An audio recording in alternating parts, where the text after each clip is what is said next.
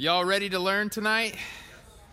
Amazing. Open your Bibles to 2 Timothy chapter 3. Tonight, we're going to ask the question what is the Bible? So I thought it would be fitting to begin with the Bible. So let's do that. You'd be shocked. Some people could talk about Bible the whole time and never actually open it. So I would encourage you guys, as always, this is session number four of our Theology of the Gospel. You can text your questions to 480 571 1521. Uh, you should be have you should have a uh, booklet. Uh, my wife in the front row has a few extra. We're almost out, um, but if you don't have one, uh, grab it. Hopefully, you guys bring it back every week. And it's a lot of fill in the blank. This is a lot of information at one time, and uh, hopefully, it'll be a blessing to you. 2 Timothy chapter three, verse 16 says, "All Scripture is inspired by God." And is profitable for teaching, for rebuking, for correcting, for training in righteousness, so that the man, or you can insert woman, of God may be complete, equipped for every good work. Don't you desire to be a man or woman of God that is complete and equipped for every good work?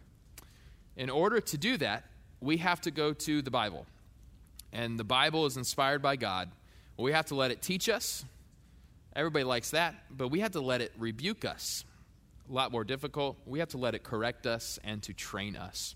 Let me pray. Father, we're so grateful for your mercy. You are a God who decided to reveal himself through the scriptures. And tonight, we just, with a heart of gratitude, say thank you. God, you had every right to shut us off. You had every right to give up on us. But you are a good God who never stops running after us. And so, God, I pray that tonight we come to the scriptures and understanding that the Bible is the greatest gift that we have here on earth. And I pray that we honor it, that we use it, that we memorize it, and that we trust it. In Jesus' name I pray. Everybody says? Amen. Amen. Amen. In your notes, I have this quote by the Baptist Faith and Message. What a Baptist thing to do. Amen? All right. So, the Holy Bible was written by men, divinely inspired, and is God's revelation of himself to man. It is a perfect treasure of divine instruction. It has God for its author, salvation for its end, and truth without, look, any mixture of error for its matter. Therefore, all Scripture is totally true and trustworthy. There are some denominations, there are some groups of people that pick and choose what parts of the scriptures they believe. I remember I was at a prayer walk in Riverside, California, walked into a church, um, Christian Christian scientist, I think is what they were called, and they really conveniently liked all parts of the Bible except where sin was mentioned and where hell was mentioned. And so we had a long conversation about that. See, it's very important that none of this, this all is one cohesive story. And when we begin to kind of remove bits and pieces here, you begin to remove the whole Bible altogether. So let's look at that tonight. How does God communicate himself? It's through the Bible. Uh, let's talk about ways that he reveals himself. Number one, as you see on the big header, is general revelation. How does God, uh, you know, partake in general revelation? Number one, it's through his creation. You see this in Psalm 19. You also see this in Romans 1 we get a glimpse of God through his creation. And so it's important for us to see okay, it's impossible. If you look at Romans 1, you have to look up into the sky and say, okay, there is a God, there is a higher being. And I would argue when we, we don't think so, I think culture has kind of trained us to, to look away from God. Our own souls would rather look away from God. But if we're very honest, we look at creation and we can get a glimpse of God the way that we naturally love, the way that we naturally want family. There's so many ways that creation points to the Creator, and we have to be honest about that. Number two is the nature, man's nature. Um, there is this is in Romans two. There is an internal law that is written on man's heart. So you can go to unreached people groups who have never read the Bible, and they still have laws that kind of a lot coincide with the scriptures. They just kind of inherently know you shouldn't murder right? They inherently know these things because God has written eternity on our hearts. That's in Ecclesiastes. And so by creation and also it's kind of naturally, some people call our conscience, we can say, okay, there is a higher power. C.S. Lewis, in his book, uh, Mere Christianity, talks about how we all know there is a code. We all know uh, God has put morality in our hearts. He said, "Imagine you're in Chicago. I don't know why I picked Chicago. Imagine, I think maybe that's why he. Maybe he picked it. I don't know if I'm making this up. Keep going, Trey. So in Chicago, you see a house on fire, and you hear a baby crying. You look around. Nobody's around. There are zero witnesses. Will you go and save the baby? See, the nature of law, like like the nature of of evolution, would say, dog eat dog. You need to protect yourself. Don't run in."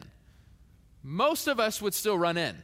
Even though there was zero accountability, it doesn't matter, we would have never gotten in trouble. We just know within our hearts we need to protect the vulnerable. We, we need to have morality, and so we'd run in to save the baby. And, and that's written on our heart. So, just by creation and our own internal struggles, we can get a glimpse of God. But by God's grace, He's done more than that. God has given us His Word, which is special revelation. Let's look at special revelation, key ways God has especially revealed himself. Um, number one, through historical events. You see this recorded in the Bible. Specific events that are recorded that are special events that God does with salvific significance. For example, the story of the parting of the Red Sea, or the Exodus story in general. God acting for his people. This is special revelation. This is God uniquely entering into history and blessing and saving his people. You see historical events, and you could even point to historical events in your own life. The way God just, He didn't, He's not, we don't believe in deism, meaning God created and then just let everything go. He is actively involved in His creation still today. The second thing we see through special revelation, we see in the scriptures, is divine speech. God specifically speaks to particular people. You see in Genesis, right? God talks to Abraham. You see the calling of Samuel. He keeps going to his mentor saying, Did you call me? He said, No, I didn't call you. Go back to bed. He said, Hey, did you call me? I didn't call you. This is God speaking. So go lay back down and say, Okay, God, what do you have for me? God divinely speaks into your life. Not all of us have that. We have the scriptures, so we have that eh, by way of the Bible. But there's been times in my life, I talked about it last week, I surrendered my life to ministries. I believe God divinely spoke to me, um, but not in a way that will supersede the Bible. So you can claim God spoke to you, but if it doesn't match with all of Scripture, it was not God that spoke to you. Very important. A lot of us, people built entire religions saying, I know that says this, but God, an angel told me this. Well, Galatians says, devil, the devil likes to dress up as an angel of light and deceive us. If it's another gospel, don't believe it. So just be very careful with that. That's why Baptists generally, we don't really entertain too much of God told me. Because, okay, no, God already told us everything we need to know here. So if it doesn't align, we're not having this conversation. Uh, the best way I would say God has especially revealed himself is the person of Jesus Christ. This is the highest form of God's revelation. You have Hebrews 1, 1 through 4, John 1, 1 through 18, John 10. Jesus is saying, I am God. I am the bread of life. I am the Word, the Word made flesh. And so, this is the greatest way God revealed himself through the person and work of Jesus Christ. But what we have, what we're going to talk about tonight, is Scripture. This is the, the whole of Scriptures. This is how we can daily interact with the revelation of God.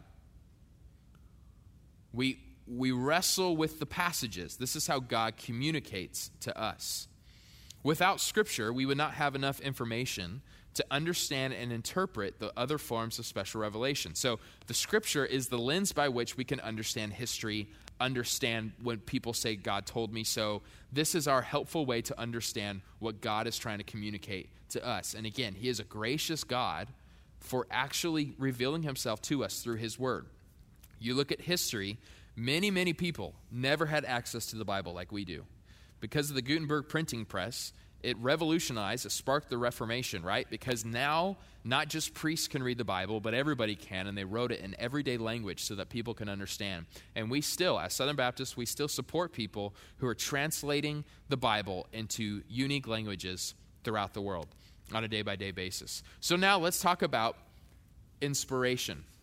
There are different views of inspiration. In other words, different views of how, how can we really believe that all these different authors over more than over a period of over a thousand years how can they put something together that has any relevance for us today right? And so the question is how is god the author of the bible?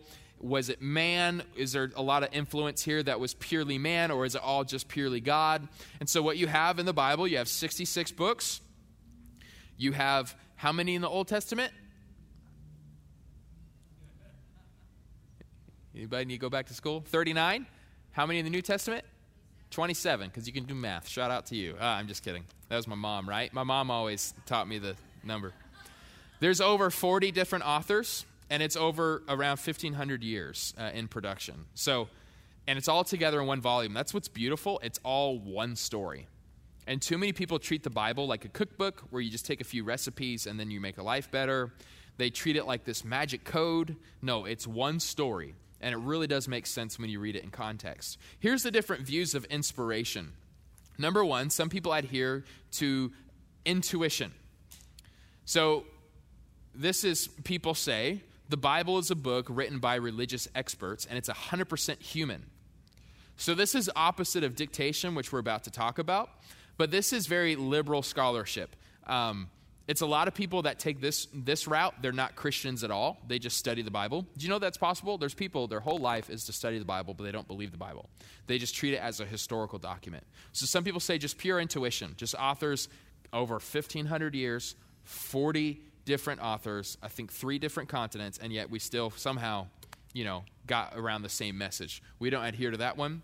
Illumination. So this view uh, is the writers were especially open to the Spirit, but it has errors within the text. So it's possible some people are Christians that believe this, but this is summarized as the illumination theory. And so, again, the writers were inspired by the Holy Spirit to a degree, but there's certainly room for error. And again, when you do that, it kind of puts you in a unique situation where you're able to say, well, I don't like that part. Maybe that's the part that had error. So now you're not really submitting to it at all. The next view you have is dynamic. So the Bible is a human book with styles and personalities of the writers, but it's accurate in religious doctrine, but not in a complete historical sense. So people like at Fuller Seminary believe this to say like yes there's styles and that is so true there's different personalities and so god uniquely allows the writer to really flex their own muscle the way they think it's good for doctrine, but some of the history, some of like when the king was born and he died, and when this and that, they're saying that's not, it doesn't have to be perfect. Um, it wasn't written for that purpose. The next view people have is verbal. So the verbal theory is the Bible is a human book showing the personality and style of the authors, and it is a divinely inspired book with the words of the Spirit. So this is very standard evangelical view. Typical Baptist church, they would say this is what we believe. Um, sometimes we call it a dynamic verbal view, um, saying it's ensuring that they are not mislabeled as dictation theorists, which we'll talk about next. Uh, but yeah, it's, it's very uniquely human, um, it's, but it's also fully God. You know, it, it's God inspired it, and we can trust what the Bible says about its intent, and that's huge. We have to trust it when an author wrote it, he wrote it for a specific purpose. So we have to learn that purpose and then trust whatever that is. The last view that people have is dictation. So this view is like the Bible is a divine book inspired by the Spirit, but the human writers are very passive. So, like, all of a sudden, they just get taken over and they write whatever God tells them to write. Generally, scholars do not hold to this theory, it's more theoretical. Um, it's not hard to see uh, that John writes different than Paul, right? It's, it's really easy to read and go, well, it's clearly God allows the human to kind of use his own creativity the only way he thinks, right? Luke was very doctoral, like he was a doctor, so he wrote a lot about healings and he was very specific. Peter, I mean, we're just pumped he could write. You know what I'm saying? He was just fishing all day, right? So he's really to the point. Um, so it's really helpful. It's great that that God used all sorts of different people, which is an encouragement to us, right? That that God doesn't have one type of person that He uses. He does, and that's humility. Um, but He allows different types of personalities. Uh, he He uses the introvert and the extrovert. He uses the outspoken and the shy. I love that. So uh, let's see what's next here. Um, yeah, so what are the implications of inspiration? Oh, let me say one more thing about the doctrine of inspiration. Um, human authors of the Bible were inspired by God, the Holy Spirit, to write exactly the words that God intended them to write. Okay, so what I believe is the authors didn't escape reality and start writing without knowing what they were doing. God didn't like knock them out and all of a sudden have them write in their sleep. The human authors, they wrote from their own experience, their own personality, and their own situations. Just want to make sure I'm clear on that. Um, but his leading was sure, it was intentional, and it was perfect. And even though they wrote out of their unique personality, it still spoke of divine truth. So it's really important for us to balance that. And some of us have a hard time balancing that equation. Um, sorry. Implications of implications of inspiration. Is this on here? Yes, okay, good. If we affirm the Bible is truly inspired by God, then we need to affirm that everything in the Bible is true. Ha- we have to acknowledge this is reliable. And every generation, there's parts of the Bible we love and other parts that we hate. And then the next generation, because of culture, it's reversed, right? So sometimes, uh, in some generations, they would hate that the Bible says uh, that spoke against owning slaves, but they loved that the Bible talked about sexual morality. Now it's kind of, you know, it can be flipped. And, and so it's just always, there's always pet sins every generation has, and we're mad that the Bible addresses it. God, it, it, it, transcends culture and time, and it always addresses all of the things we have to trust it. The other thing, um, the, if, the, if God is the author of the Bible, then the Bible means something. Okay? The ultimate meaning is what God, the author, intended it to be. So, you, again, your first question when you're reading your Bible, and by the way, for those who are at Passion Creek Church, uh, Pastor Caleb is going to be doing a four week workshop on how to study your Bible in August. And it's going to be really good. I'm really excited for it to really empower you. How do you read the Bible on your own? But the first question shouldn't be, what does this mean to me? Right? It's a good question, but it's not the first question. The first question should be, what does this Bible passage mean? And what did God intend it to mean? Right? What is the authorial intent for all of mankind? And now that I've established that, now what does it mean for me? You can get really, you can make the Bible, I'm telling you, you can make the Bible say anything without context. That's why you have people that just take a verse and they think they've slam dunked on you, but they've completely missed the whole context. So it's very important for us to understand that. Uh, if the Bible is God speaking, then everything is there on purpose, right? So it's actually wrong of us when we're like, oh, Leviticus, can you believe that book? Just skip it. Well, God wrote that book, so maybe there's a reason, right? Maybe we should honor all the books of the Bible. And we can tend to say, and the other thing that's kind of problematic is, well, let's just talk about when the red letters. That's the most significant, when Jesus spoke. That's just as significant as Leviticus. They hold the same value because it's all God's word. So we have to remember that. We can't play this priority game. Genealogies have a purpose, by the way. Um, now, sometimes you can just skip it because you don't understand it yet. I'd rather, too many people, I'm going to read the Bible. They go to Matthew and it starts the genealogy. They say, I forget this. This is boring, and they're done.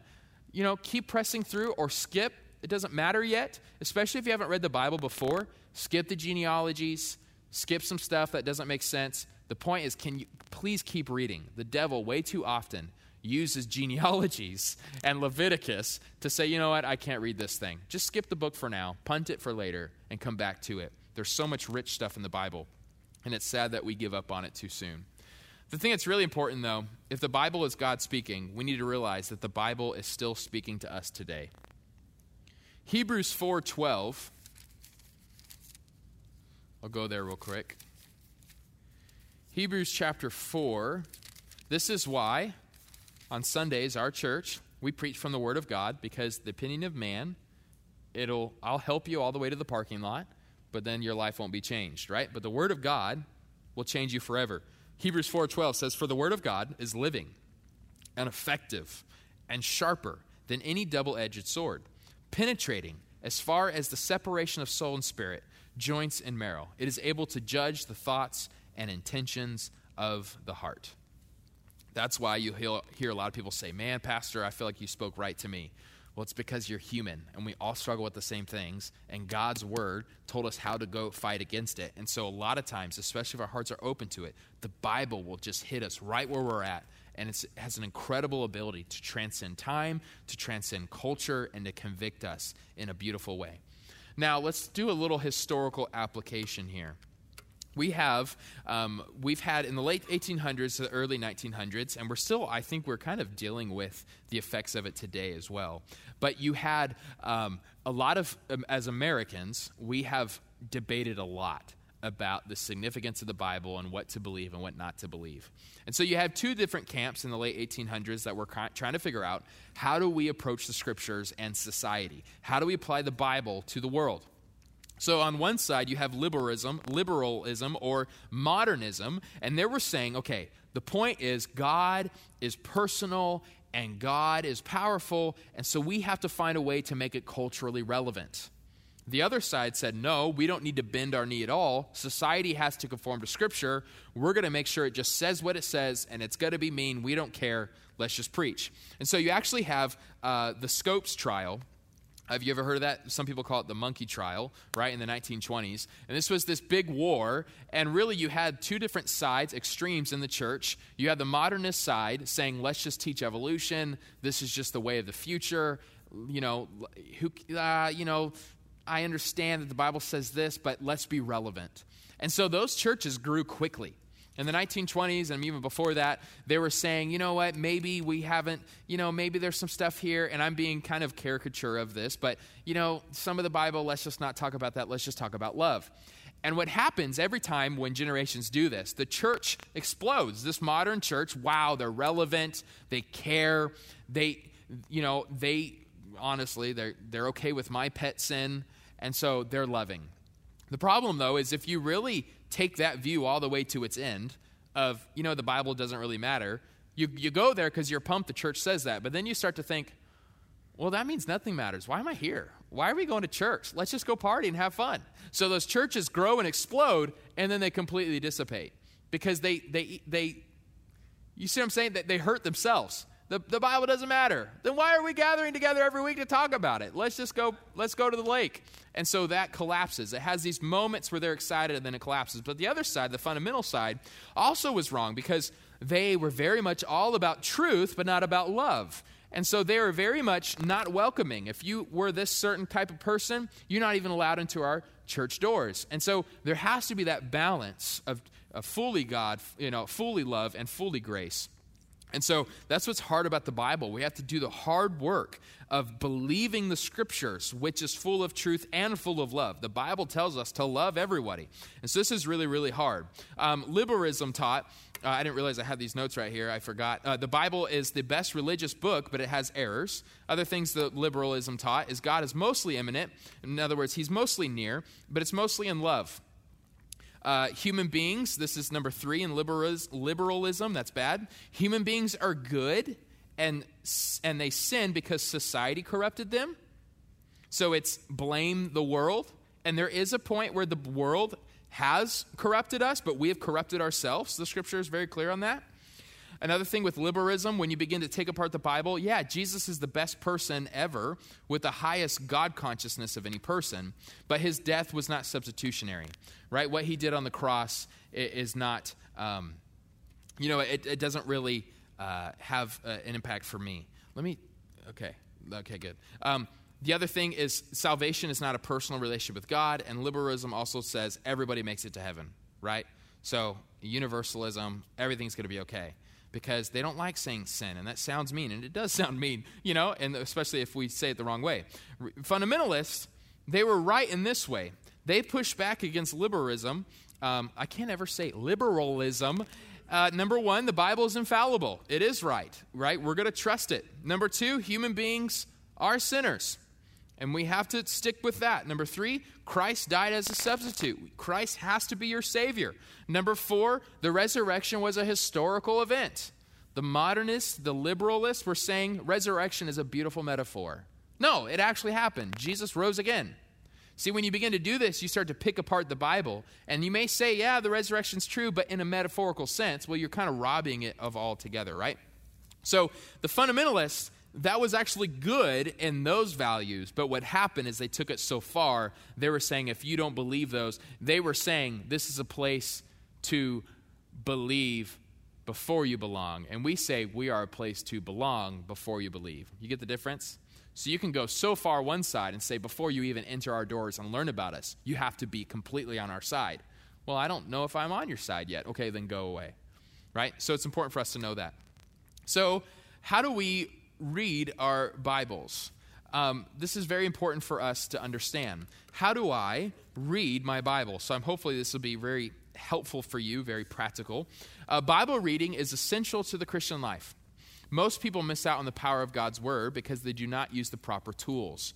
Raking is easy, but you only wind up with leaves. Digging is difficult, but you wind up with gold. And some of us were bored with our Bibles because we've only been taught to rake. We need to learn the discipline of digging. And what's hard is a lot of us, we just assume it should be easy. And the moment we are confronted with anything difficult, we just throw it away. My prayer tonight is that we would recognize how powerful the Word of God is and that it is worth having headaches over. It is worth studying and it is worth wrestling with. It will change your life from the inside out.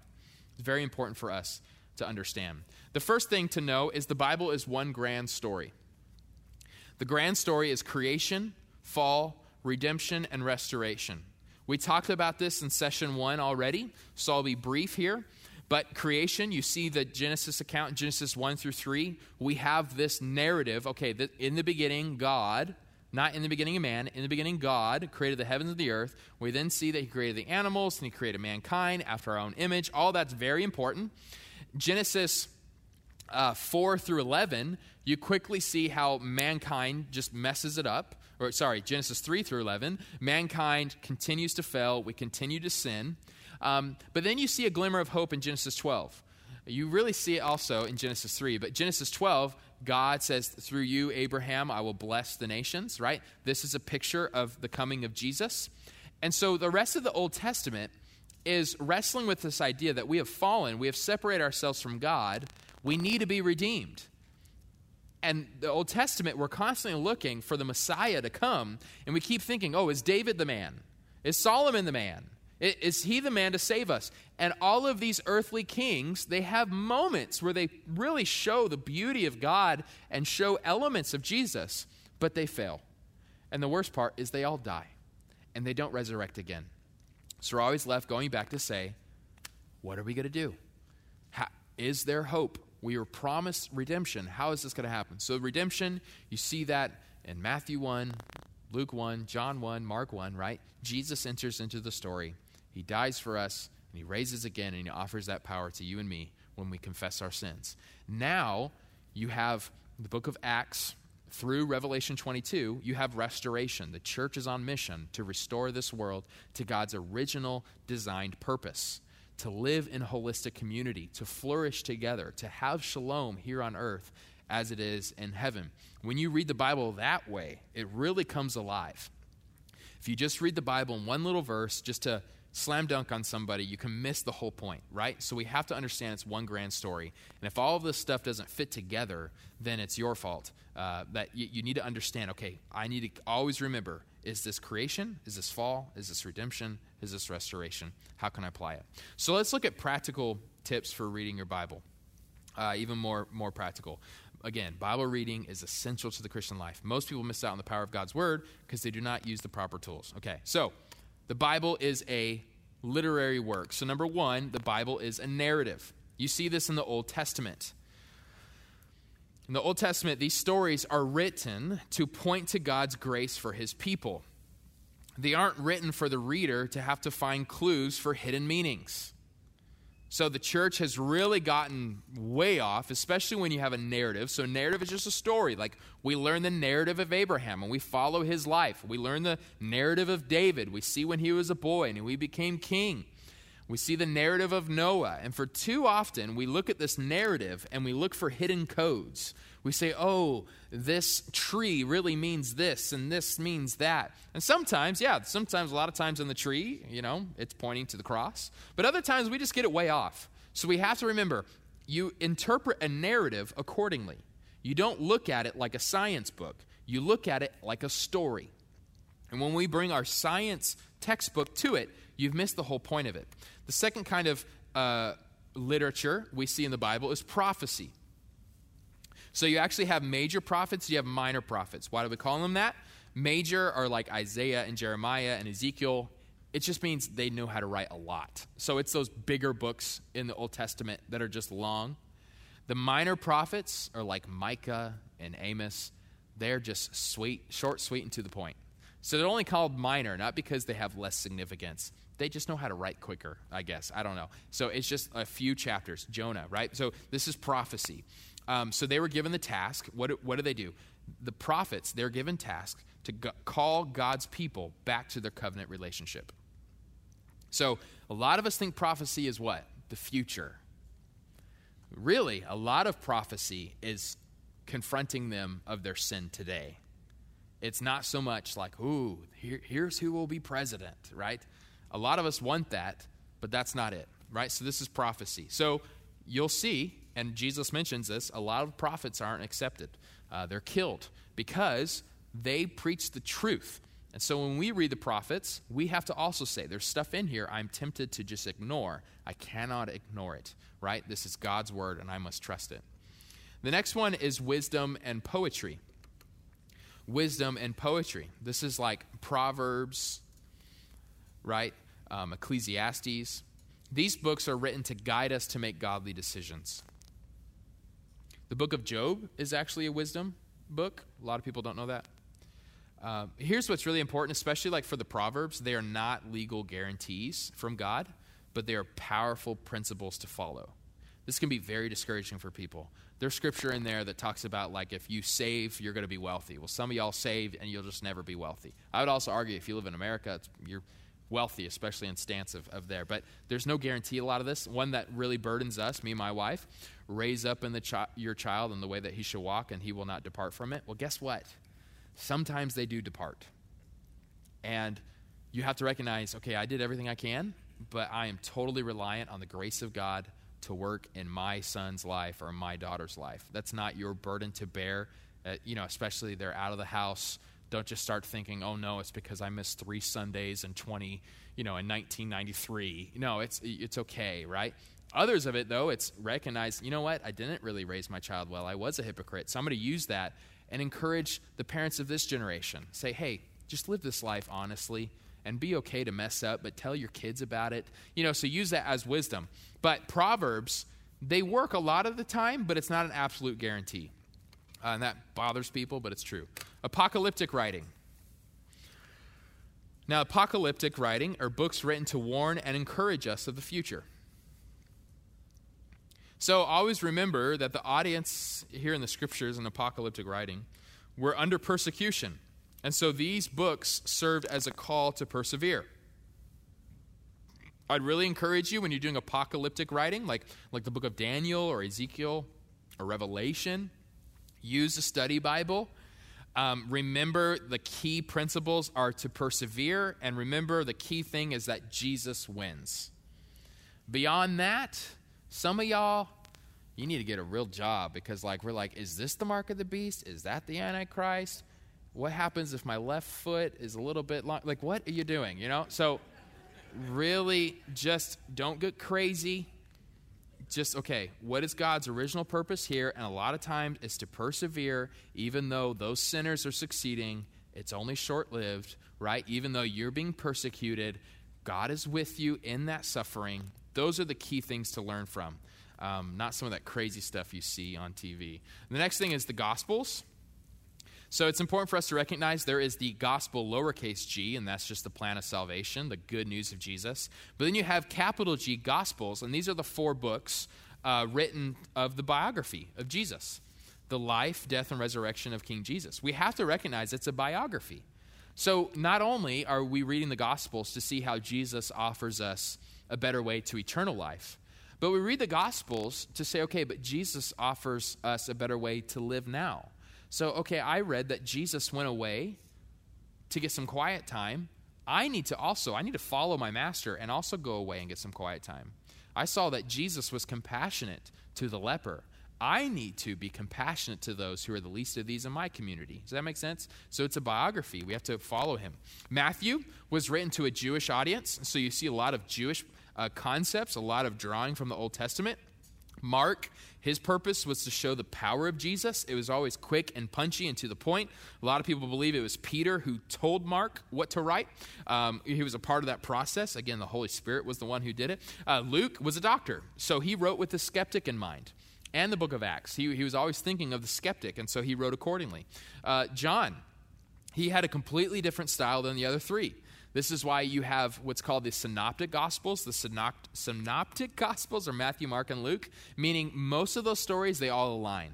The structure is typically the same. Sermon on the Mount, you're going to see pictures of it in those. But then John just is like, I do my own thing. And it's like the timeline is all way off. And so you have to recognize sometimes John is not writing chron- chronologically, especially the book of Revelation. It's a very important lesson to learn. It's not, okay, Revelation 1 starts in this era, and then Revelation, you know, it's, it's all over the place. John is very poetic. And so he writes from a completely different perspective. So know that when you read the Gospels and enjoy that. The other thing are the epistles. These are the books, these are letters written to the local churches. Paul wrote almost all of these, right? And so uh, you study the entire letter because every chapter goes together, okay? So when I preach a uh, epistle, I usually just read the whole thing over and over, and then I study chapter one. And then when I'm preaching chapter two, I read the whole thing over and over again. And then, because you can get so laser focused on just a little pericope, a small part of an epistle, you kind of forget the whole point. So a lot of the epistles, too, they're written um, to establish, uh, number one, like uh, uh, theology, doctrine. Um, like the grace of God, and then the last half of the epistles are okay, now what do we do about it? Real practical. How do we live this Christian life? So, grace, but now that we've received grace, how do we walk in that grace? And so, it's a really good uh, balance. And so, these are written to the local churches. So, we have to keep that in mind. Okay? He's writing to us. We are the local church. So when we're reading in Ephesians, we have to read it. Okay, how, what does this mean for all of us? And then also, what does this mean for our church? And then, what does this mean for me? Okay? So, the four C's of Bible reading. I'm just flying through this tonight, um, which I don't think anybody, uh, what, is, what is my, my grandpa would say? Nobody's mad at a short sermon, right? Uh, there's a lot of others mad at the other thing. This will leave more time for uh, for questions as well. Um, but this is really important. Again, if you're part of Passion Creek, I really encourage you in August. Uh, those like these literary work, the narratives, the prophecies, all that. Uh, Caleb's going to go even more. Like, what are the questions you should ask when it's a narrative? What are the questions you should ask when it's prophecy? Because they are different questions. And let me say this too before we go into the four C's of, of Bible reading. Don't let this overwhelm you. Don't let this go, oh no, I can't read this today because I don't know if it's prophetic or if it's apocalyptic or just just read it, okay? A lot of us we try to we wait we think we have to understand in order to read. But here's the unlock. You have to read in order to understand. So don't put the cart before the horse. We think, "Oh, I can't read it. I don't get it." I know that's why you have to read it. And then you'll start to get it. I was in 5th grade and I was tearing this thing apart and I was excited and I was learning a ton. And I promise you, I messed up a lot of it. But God is, is gracious. I wasn't teaching a bunch of people. Praise God. It's probably bad. I remember when I was in fourth grade, I would share the gospel and I would tell people, um, and again, this is just, just my, my ignorance, but being raised in Arizona, I would tell people when you're, when you're born, you're Mormon. And then when you believe in Jesus, you become a Christian. That's not right. That's not the right. And I even think I didn't call them Mormon, I called them Warman. So you're a Warman.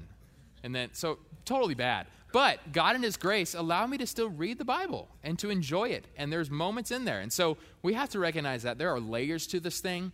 So don't get discouraged when your pastor like finds something so rich and they mention the Greek word. And you're like, I'll never know Greek that's okay. And that's why I'm trying to, I re- try to balance that. I try to use Greek to prove to you, like, I studied this thing. But then also, I try not to because I don't want to overwhelm you and discourage you, right? So there's a balance there. But it's, I, uh, Spurgeon has some sort of quote that says, the Bible is simple enough where a child can receive it, but extravagant enough where theologians spend their entire life and they'll never fully figure it out. It's this beautiful, multi layered gift. So just know that. So, number one on the four C's of Bible reading learn the context. How do we do that? The two resources I recommend most, I grew up really leaning in in my high school college years using the ESV study Bible. So maybe you want to write that down. The ESV study Bible is really helpful in understanding context. There's always the intro of the book before you read the book. And so just read it. It's only a page long. You learn about who's writing it. Uh, you learn about who the audience is, where they're where they're at. Also, read the books from start to finish. It's not helpful just to be like, "All right, God, where am I at today?" Oh, cool. First Chronicles 9 and then tomorrow you're like, "Where am I at?" Oh, cool. Psalm 70. I mean, have fun trying that, but that's just going to be really confusing. Um, so, just pick a book I tend to say if you've never read the whole Bible, start just with the New Testament and just kind of go one book at a time. And give yourself grace. I will say this you do not need a reading plan. You don't need one, they're helpful. What you do need is a reading pace. What I think is super important to learn the context and really get yourself engaged in the scriptures. Say, you know what? I'm not going to say I'm going to finish 15 chapters or this or that. But I am saying, God, every day I'm going to give you 15 minutes. And then you're going to grow a little bit and say, God, every day I'm going to give you 30 minutes. So that's what I do. I, I put on my alarm and I set it so I don't have my watch on me. I have my alarm on and I lay it down so I'm not checking the time. I've begun. And when my timer, the time that I've established for that day, goes off, then I think, okay, should I keep reading? Do I have it in me or can I go do my, my next thing? But I have it calendared because here's what I know the flesh man, you talk about battling the flesh. The moment you read your Bible, you think of everything in the world except the Bible, right? All of a sudden, if you want to go to sleep, just open your Bible. All of a sudden, you're like, right? It's just so hard. That's Satan. That's the flesh. That's the devil. We too easily say, like, oh, I just don't read. No, there are demonic, I, I think there are strongholds happening. You're in a spiritual battle when you open up your Bible. And we, we need to fight with the weapons that we have. And the sad part, we don't know the weapons if we don't read about it, right? And so we have to just stick through it. And some people will say, You're being too religious. What's the alternative? Don't label it religious. Label it as you are in love with Jesus and you want to hear from him every day. So you're putting forth disciplines in your life, making space in your life. Dallas Willard, you can tell I have extra time, right? So I'm just riffing right now. Dallas Willard, he says, Grace is not opposed to effort, it is opposed to earning. For too long, we say, Oh, I can't put forth the effort and read my Bible. That's religious. That's me trying to earn my salvation. So I'm just not going to read my Bible. How does that make sense? Now, there's grace for you on the days you miss your Bible reading. You're still saved. You're still perfect in the eyes of God. God still has amazing grace for your life. But you're not enjoying it as much as you could, right? There's an enjoyment that comes from putting yourself in the scriptures. So give yourself that permission. You're going to mess up. It's not going to make sense but keep learning. Go through the context. And also, when you're doing this, continually, the next C, look for Christ. The Bible is one grand story that points to Jesus. Luke 24, on the road to Emmaus. These two guys were disappointed. They thought Jesus was the guy. Now he died. They don't know what's going on. And Jesus opens their eyes and he says, I am Jesus. I'm the resurrected. I'm the Messiah you're looking for. Do not be disappointed. But then opens and he shows them the whole Bible and how everything from Abraham and Moses and David and Job, all of it is a picture of Jesus Christ. All of them are a, you know, Jesus is the true and better Moses. Jesus is the true and better David. Jesus is the true and better Esther. It's a beautiful thing. So look for Christ. Um, very, very important. It's tempting to think the Bible brings power when we make it about ourselves. That's not the case. Okay, so when we read, for example, David slaying Goliath, we then think that's great. I'm going to go slay my Goliath today. And we go to our cubicle, right? And we're like, man, I'm slaying Goliath today. What does that mean? There could be things where God is enabling you to slay the Goliath of debt or fear or whatever. But the major story here is you and I, we are the Israelites trembling in our armor because we know we do not have what it takes to defeat Goliath. But David, Jesus steps in and defeats the giant in our place. So we read about the story of David and say, God, I praise you that you defeated sin, you defeated Satan, you defeated death. I could never do that. I was trembling in my boots, but you went and conquered Goliath for me. And I praise you for that. I'm going to walk in that victory that Goliath has been slayed. Sin has no hold on my life. Satan, he reminds me of my past. I'm going to remind him of, my, of his future, right? Death will not have the final say. Everything that's sad will one day become untrue because the resurrection is real. I mean, come on, somebody. This is just from reading about David and not, that's right, I'm David. I'm going to get my stones. I'm going to kill somebody today. That is not the right reading of the scriptures. Moses is a picture of Jesus delivering us from the slavery of sin and death, leading us out of oppression and into freedom. There's story after story here. Look for Christ. Look for Christ. The next thing is listen for the call. Listen for the call. So I make sure when I'm reading my Bible, I start by meditating, saying, Okay, God, I, I love you. Most importantly, I know you love me. Jesus, thank you that you're my friend, you're my Savior, you're my Lord. You know, it's not the same words every time. Holy Spirit, reveal your truth to me today as I read the scriptures. You know, I want to be not just, and I say this a lot, it's in James 1. I don't want to just be a hearer only, deceiving myself, but may I be a doer of the word. Empower me to be a doer of the word today. Then read the scriptures. There's always a call to action in the scriptures. There can be, for example, a sin you need to repent of. How many of us, when we do our Bible time, we're always thinking it just has to be so fun and intimate? We're always thinking, I just need hope. Well, a lot of hope comes from brokenness, from repentance. What can you repent from? Also, sometimes, like when you read the Proverbs, there's just a principle you need to follow. Oh, it says that the Bible, the foolish one is the sluggard. I'm not going to be lazy today. I'm going to I'm going to work hard today. A person, uh, also something in the Bible, often it's often calls us to a person you need to love or a person you need to forgive. You cannot read the words of Jesus and then hold resentment and bitterness and anger towards anybody. That's being a hearer of the word, but not a doer. And you're thinking, I can't do that. I don't have the power. Exactly. That's why you say, God, empower me to forgive this person. I can't, but you can. That's the whole point of the gospel. It's not this to do list that you have to do in your own power. Jesus has already done it. Now we access it and put it into action. Also, a lot of times when you read the scriptures, there's a blessing you need to thank God for. A lot of times when I'm reading the Psalms, I just recognize I just I'm filled with a heart of gratitude. Thank you, God. Wow. I'm so grateful for my life. I'm grateful for my family. I'm grateful for my church. I'm grateful for the Suns. Praise Jesus. Thank you, God, for sending Chris Paul. Like, this is amazing. Thank you, God, that one day a church member will take me to a playoff game. Praise God. I'm praising him in advance. I'm looking at you. I want to go. I'm just saying. I'll drive. okay? Listen for the call because God is active, Hebrews 4 12, right? So when you go to the scriptures, He is speaking to you. But let me also encourage you sometimes He speaks to you through silence. Sometimes His answer to you is to not give it to you yet. But take encouragement God's delays are not God's denials. He's developing within us. See, if He always answered us exactly what we want when we want to, we'd be the ones in control. So a lot of times He humbles us and makes us realize, okay, God, you have the greater purpose here. Sometimes He does answer it directly, other times He answers it differently, other times it's delayed, right? Other times it's denied because it's something, He's going to give you something so much better. So do that. But the fourth one, a lot of us miss out on Bible reading, is lean into your community. The reading of the scriptures, you see, I believe it's 1 Timothy.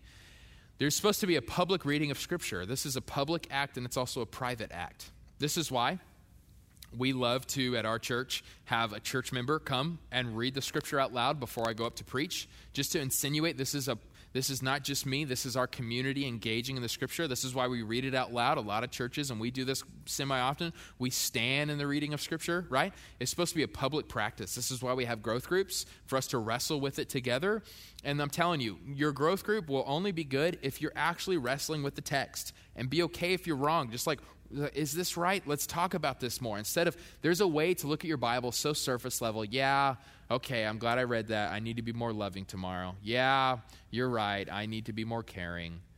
But if we actually let it wrestle and really get to the depths of our hearts and really penetrate our bones and have these deeper discussions, this is when the Bible comes to life in community. You need community, lean into it.